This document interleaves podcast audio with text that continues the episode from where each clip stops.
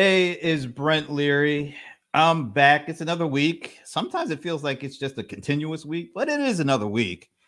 And I'm I'm kind of playing hurt today because well, you know, my Rams lost on Sunday night football oh. to the to the Niners. Uh, it's tough. It's tough, but I will soldier on. Mainly because I have a really cool person I'm talking to today. Well, I I I got to ask him a question to see if he's extremely cool. He's Adam Blitzer. He's a EVP and GM of digital for Salesforce. Adam used to live in Atlanta, but now he's out, you know, out west in that San Francisco area. So, Adam, who is your favorite football team? You know, Brent, uh, I probably do not want to hear you complaining about the Rams because I grew up in Cincinnati. And so it is it is tough to top us. We have the longest lo- road losing streak in the NFL right now. It's 17 games. Yeah, uh, it's kind when of When I was a, yeah, when I was a kid, you know, we went to two Super Bowls, lost both to the Niners, but we had the Ickey Shuffle. it was a great, great kind of fun, colorful team. And then the 90s hit, the 2000s hit, the 2010s hit. It hasn't been pretty. It hasn't been pretty, but I'm still loyal. You know what? You and I have something in common then because you lost two Super Bowls to the Niners. I don't know how you're living out there with that over hanging over your head, but it's another story. I lost two Super Bowls to the Patriots. So I as long as you said you're not a Pats fan, that's right. We can continue on and have a good conversation at this fair, point. fair. but it's so good to see you, man. Thanks for taking time to do this. Yeah, likewise. Thanks for having me. It's been a while. Yeah, as I mentioned, you you uh you lived in Atlanta for a few years at least, and I've been here for quite a while.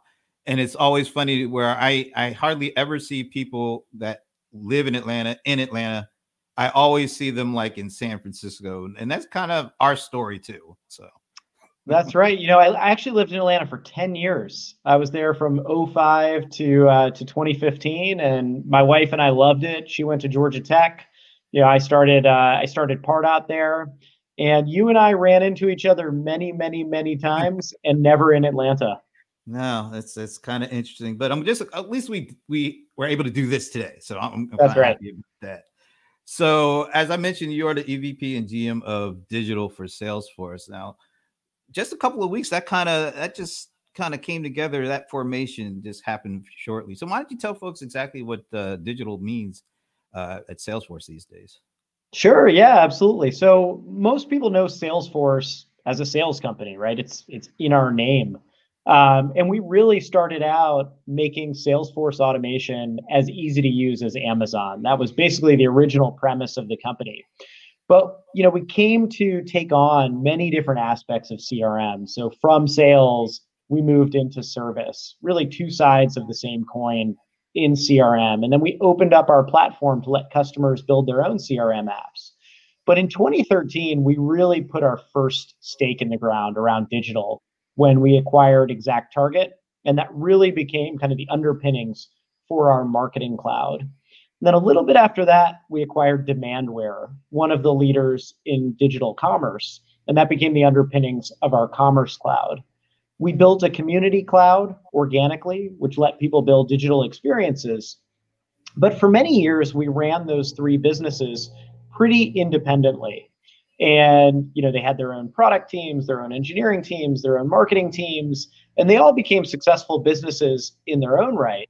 But when we go to a chief digital officer, you know, and we talk about marketing, or we talk about commerce, or we talk about digital experiences, and we show up that way, that's really just sort of one piece of the puzzle. When you think about what's in a chief digital officer's remit, it's really the entire digital experience, how the brand kind of shows up to that end consumer. And so we thought, you know, we have these great leading products across the board. We're running them a bit independently. Let's put them all together in one business unit uh, under one product leader and let's really start to think holistically about that end customer experience as opposed to thinking about it in kind of these very specific silos. And for us, you know, it, it's also important to think about digital as not only products, right? That to some degree, that would be the easiest part. The easiest thing we could do is we could put these all together. But it's also about how do we rethink our go to market? How do we rethink our services, our implementations, our sort of expertise around digital, and then also who are the right partners that we go to market with.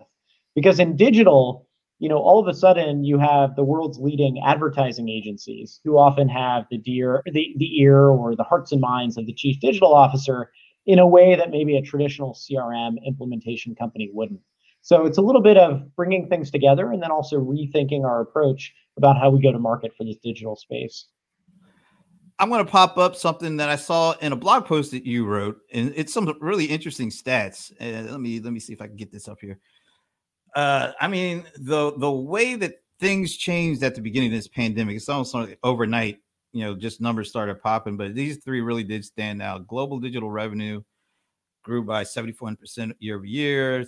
This is Q2 stats, by the way. Yep. Uh, sites that advertise, buy online, or curbside. Look at that 127% revenue growth year over year. And then purchases from social channel referral grew 104%. I just saw something too where uh, Prime Day estimates are anything anywhere from like nine to 11 billion dollars in that day.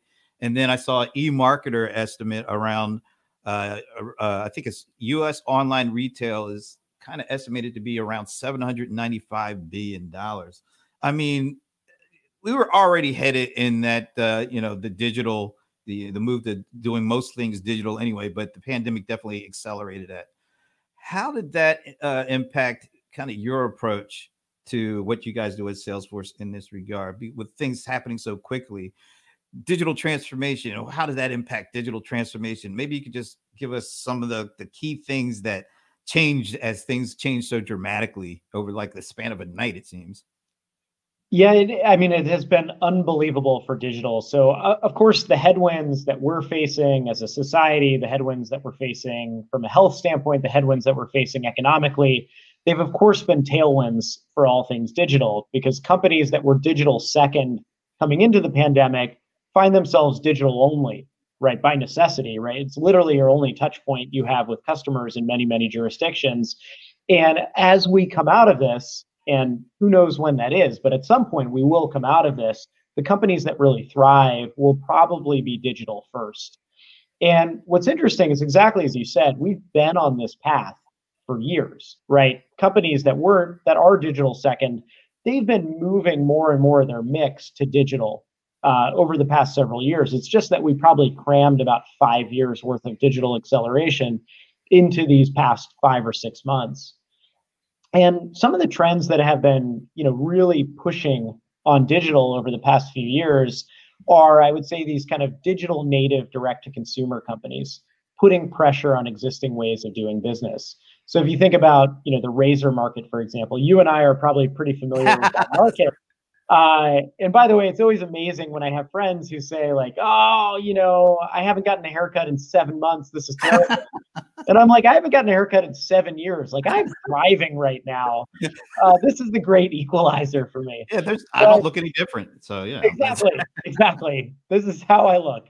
Um, but you think about that razor market, you know, and you think about Gillette, for example, where you know their their distribution chain, you know, having kind of great positioning in every store for decades and decades was such a massive advantage for them. But all of a sudden, you have you know really these kind of venture fueled businesses like Harry's Razor, Dollar Shave Club that can be really smart about going direct to consumer, building subscription businesses, and all of a sudden that distribution channel is not as much of an advantage, and sometimes it's a disadvantage uh, in kind of this zigzag world of going direct to consumer. And then you see that start to pro- pop up in industries you never expected, right? Like whoever expected to get a mattress direct to consumer where your mattress is like packed into like the size of a pill basically and then all of a sudden it springs out in your room.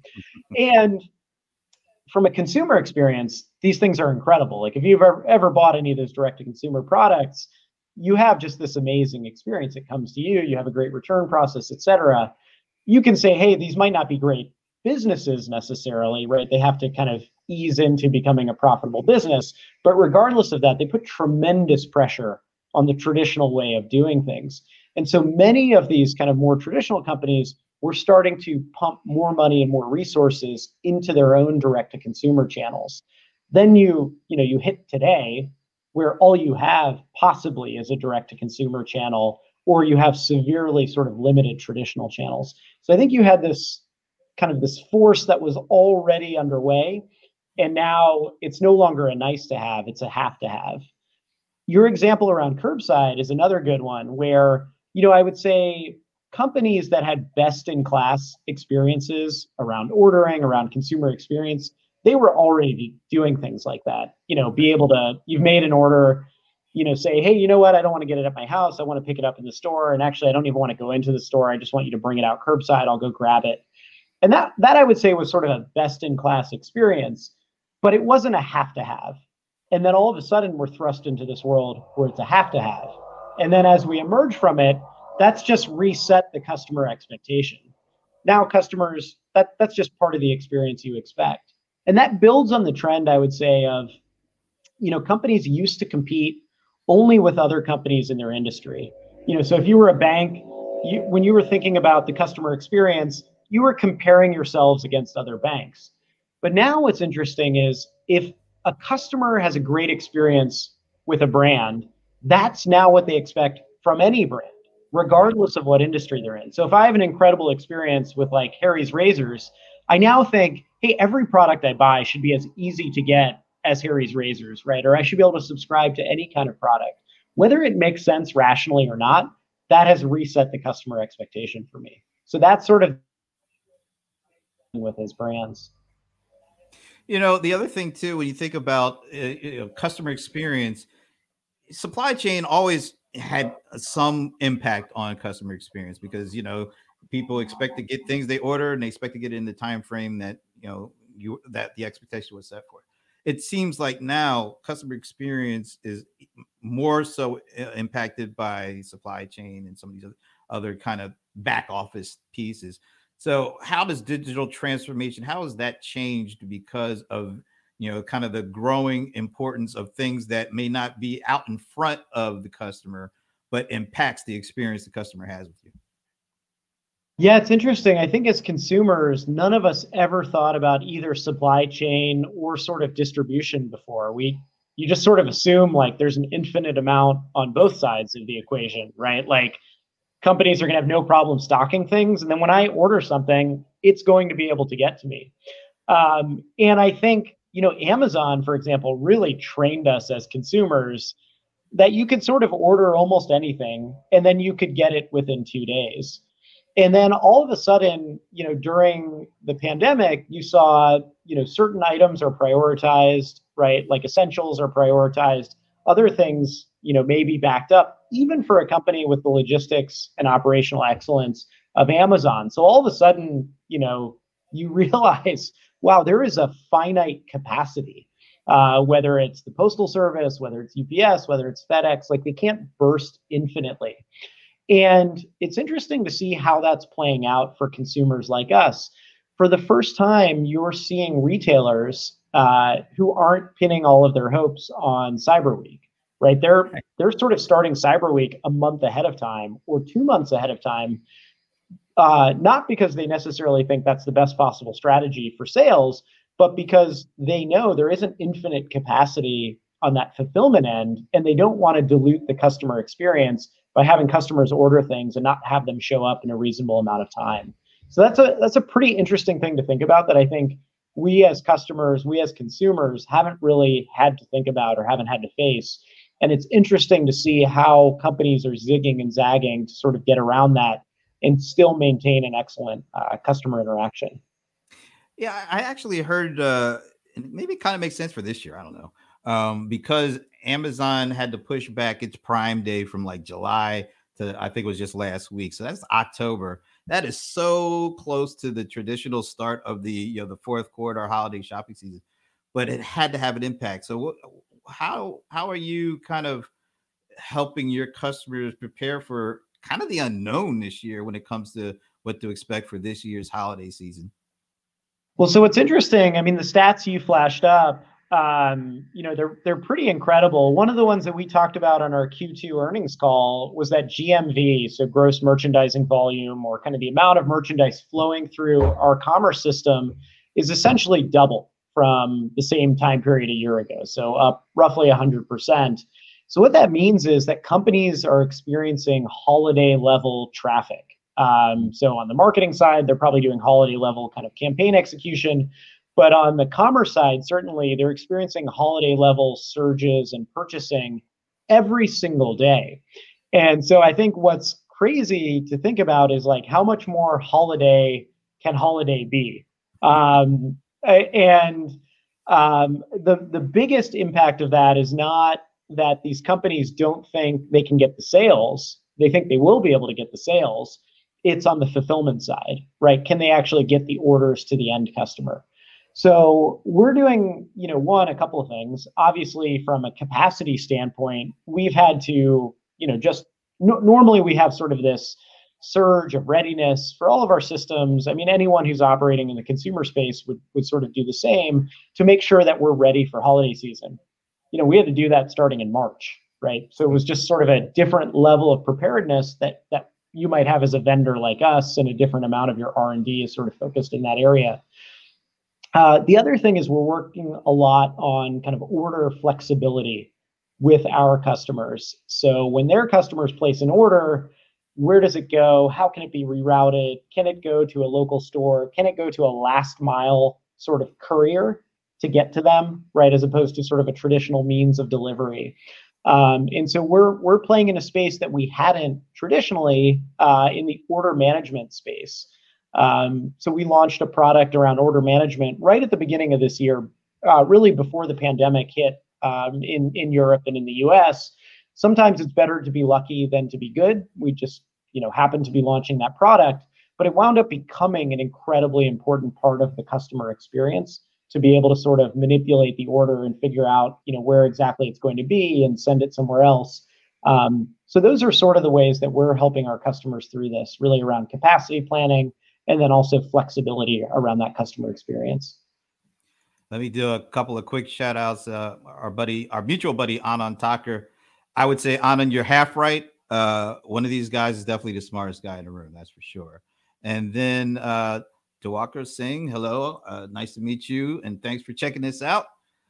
Talk a little bit about uh, kind of the direct to consumer. That D2C has cropped up as something that really took off as the pandemic took hold.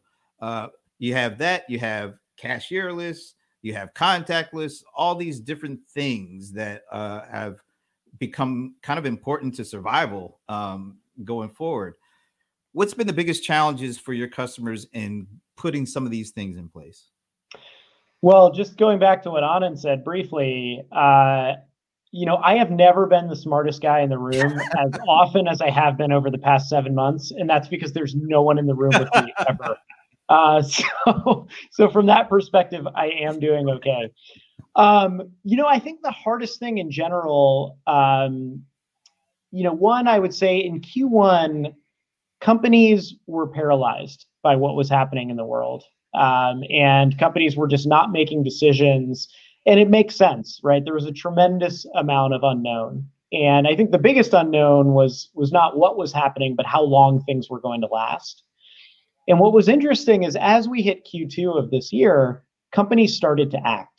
Companies started to be decisive. And so even though things from an economic standpoint were quite poor, right, for the world, companies knew we're going to be in this for a long time. And if we don't act now, we're not only are we not going to thrive, right, we're going to be left behind as we come out of this.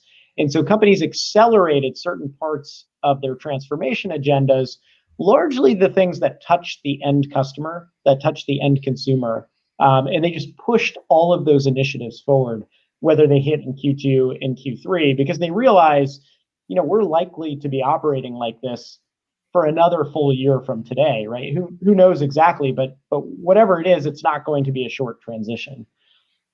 What's interesting is, um, you know, on the direct to consumer side, we're seeing brands that had never done direct to consumer right in any in any way uh, often consumer packaged goods companies manufacturing companies and you know they felt the pressure i think of being disintermediated from their customers right if you're a consumer packaged goods company you have a little data about your customer but chances are the retailer that you're selling through has a much richer relationship with your customer than you do. And so they've they've kind of felt this need to get closer to their customer, but all of a sudden during the pandemic, you know, that's become a true liability for them. And so you see consumer packaged goods companies, manufacturing companies standing up e-commerce sites for the first time. And I would say it's quite different from a traditional retailer e-commerce site where everything is pixel perfect. The experience is absolutely perfect. It might be a really complex headless experience branching out into all different channels. I would say this is much more quick and dirty. Put a stake in the ground and say, hey, for the first time, we have a way to transact with our customers directly, and we're just going to get something out there. We're going to learn from it. We're going to iterate. And I think it's been a much more agile approach. Whereas probably, you know, whatever was in their plan before was much more of the big bang, pixel perfect. We're going to take years to stand something up. Uh, so that that has been pretty impressive. We've also seen brands that have had direct to consumer parts of their business just really take over as much, much stronger channels for them. Uh, so I was talking to the CEO of Sonos fairly recently, and you know, Sonos is you know an amazing manufacturer of sound equipment, you know, in people's homes and sound bars and subwoofers and things like that. And they've had a direct consumer channel, you know, for more than a decade. Um, but still, we're primarily selling through Best Buy and Amazon and things like that. And they saw their direct to consumer business surge 300% in Q2 year over year. So, an absolutely incredible amount of growth. And, you know, one by necessity, but two, they're actually thinking about all the different ways to drive that flywheel and make it stronger and stronger. They're also adding a lot of things into their products to drive more usage uh, because the, the more a customer is using those products, the more they learn about them, right? Because of course the products are instrumented. And they can also pick up signals that a customer is kind of ready to have a deeper engagement. They might need the next product. They might be willing to be an evangelist of the product.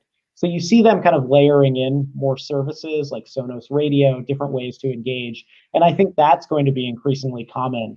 You know, companies not only have direct to consumer channels for the first time, but they're also building into the products a deeper level of engagement to continue to learn, to continue to build profiles around those customers. You know, you said some of these companies are, are kind of for the first time for the first time standing up e-commerce sites or being able to, to kind of transact digitally um, because of the the total inrush of what happened. So eventually, you think, you know, at some point, um, yeah, there's been a big inrush, but then other companies are going, more and more companies are going to be able to kind of, you know, do this D2C and, and transact digitally. So then it becomes more about uh, not not just kind of capitalizing on you know the quick and dirty, but having to build something that's going to be sustainable and and and keep relationships with customer over time. Uh, so you're looking at you know you're you're looking at all this focus kind of on customer data platforms because all the data is coming from these disparate areas. So maybe you could talk about what happens after we get past the phase of the quick and dirty and how do companies transition to be able to leverage data you know from a variety of perspectives um, to to not only keep customers but actually you know uh, find new ones you know we're talking about marketing and advertising in addition to yep. you know the some of the meat and potato pieces as well yeah, well, you you touched on one of the biggest trends in marketing right now, which is a customer data platform or CDP. And you know, this isn't this isn't a new idea; it's become a new space. Um, but the idea of putting all of your marketing and sort of customer and sales data in one place so that marketing can do something with it, you know, that's an idea that people have been working on, you know, at least for the last 10, 15 years. It just used to be called something different. It was like a customer master data system or something. And it was a it was a big IT project typically. It wasn't as much a marketing project. And the problem is you know IT would own it. They would do all the integrations. It would be a giant data warehouse in something like Teradata. And marketing would then ask IT hey I need this kind of segment of people in this demographic who bought these products. And then IT would ship them a file and then marketing would do something with it and of course, that's about as far from real time as possible, right? That whole system I just described. And so those projects, you know, they are often expensive and sort of sat on the shelf. Well, you know, you fast forward a bit and you get into this world where you have data lakes and data lakes that are increasingly commoditized by the big cloud vendors. So you have the application vendors be able to build on top of those and really build products that give marketing an interface on top of all that data to work. So you have all your data flowing into this big data lake. It gets normalized on the way in so that, you know, maybe there are 10 different Brent Learys from 10 different systems and all of a sudden it collapses onto this golden record of Brent Leary, and the marketer, uh, you know, can richly segment and profile and then activate to all their different marketing channels. That's really becoming possible for the first time. Of course, there are the big martech vendors like us that are working on this problem. There are also a number of really well-funded startups working on this problem. Um, it is such a hot term right now that there are probably 80 startups that are using the term CDP of which probably eight are actually building CDPs. But that's how you know a space is hot. um, and you know, if you talk to the CEOs or, or sorry, the CMOs of the biggest companies in the world, most of them have CDP on the tip of their tongues right now, and they're if they're not actively kind of building or evaluating one of these, they're thinking about how do we kind of set the stage to do this. And you know, the reason that this is so strategic is there's never been a single source of truth in marketing. The reason for that, you know, if you look at Scott Brinker's famous infographic, the Martech 5000, which is an amazing misnomer because there are 8,000 companies on the Martech 5000. And it's like, it looks like a map of Westeros at this point. There's like every little country of marketing uh, represented. When I started Pardot in 2007, there were 150 logos on that slide. So in 13 years, you go from 150 Martech you know, kind of major Martech companies to 8,000. What it means is you can't predict how Martech is going to change. You can't predict all of the channels that will become important, all the cottage industries that'll spring up. Uh, you can only predict that there's going to be more and more complexity. And if you want to really wrangle all that complexity, you think about it like a chess game. In chess, you usually want to control the center of the board. The way you control the center of the board in Martech is if you kind of have that data, that strong foundation in data, and then everything else becomes really a channel. Um, so that's where I think you'll see the main battle being fought in marketing. Probably, you know, five, six years ago, the the industry that attacked this, they just did it very differently. It was called DMP. So these data management platforms. And they were largely focused on anonymous and they were also largely focused on advertising and that market you know has really changed tremendously over the past 12 months uh, you know i think first gdpr started to change that market quite a bit also in the us you have ccpa uh, you know california's privacy protection act also coming in um, and then you have the browsers themselves um, so you have google making major changes in chrome around the way it, it works with third party cookies and so all of a sudden these technologies that rely on third party cookies and cookie tools become less important. And these technologies that rely much more on first party data like CDPs really rise to prominence. So there are a lot of customers kind of thinking about their shift between those two platforms. And then there's certainly vendors like us also thinking about the shift between those two platforms. Um, but that's how we see companies really starting to kind of wrangle this data for the first time and also do it in a way that is really compliant with regulations and also compliant with consumer trust, right? Doing things in a really consumer friendly manner. I was definitely going to uh, touch on that because my next question is what we're about eight months in now in this pandemic, uh, seven or eight months. Uh, what's what are the biggest challenges facing companies today with respect to digital and, and all the things that we just discussed? Well, you know, I, I think one of the first challenges is you have this rapidly evolving landscape in privacy um, privacy and and trust. And you know, I think GDPR was, of course, well, first, you know, before GDPR, there was sort of, you know, the the cookie cookie apocalypse in Europe, uh, where the EU kind of, you know, all of a sudden you had those uh, those pop-ups everywhere about accepting cookies, and there was sort of no rhyme or reason to how it was enforced, um, and it led to a really kind of fragmented experience uh, GDPR really put the stake in the ground around creating a global standard. And of course, it was a European standard, but I think marketers that really took things seriously just made it their global standard. And I think that's a best practice is you take whatever the strictest standard is and you just make that your new global standard. You're not operating with different kind of privacy assumptions across the board.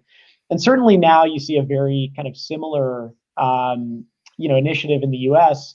Um, you know, with California, that you can tr- say that this is becoming a truly global standard. So I think you know that being in compliance with that while also being effective at digital marketing, um, you know, the push and the pull between those two is complex for marketers. The other thing is there's this increasing fragmentation and localization of data, where if you're operating multinationally, there is this increasing bend towards uh, jurisdictions and countries wanting data around consumers to stay local. And to some degree, that can be uh, counter to what the marketer wants to do, which is putting all of their data in one place and being able to really derive learnings by having that data in one place and applying kind of machine learning across the board. Um, so it adds operational complexity and then potentially just, you know, kind of goes against the plans that they might have had. Um, so I think I think those two things are tricky. Um, there's also balancing this desire for really intense personalization of marketing efforts. So the the end goal of having a single source of truth is so that you can have really rich personalization with your customer. You know, we've all talked. I assume people have been talking for the past hundred years about you know the right message to the right customer at the right time. Uh, we, have been talking about that forever. Um, I think we actually both had hair at that point too. We both had hair, certainly.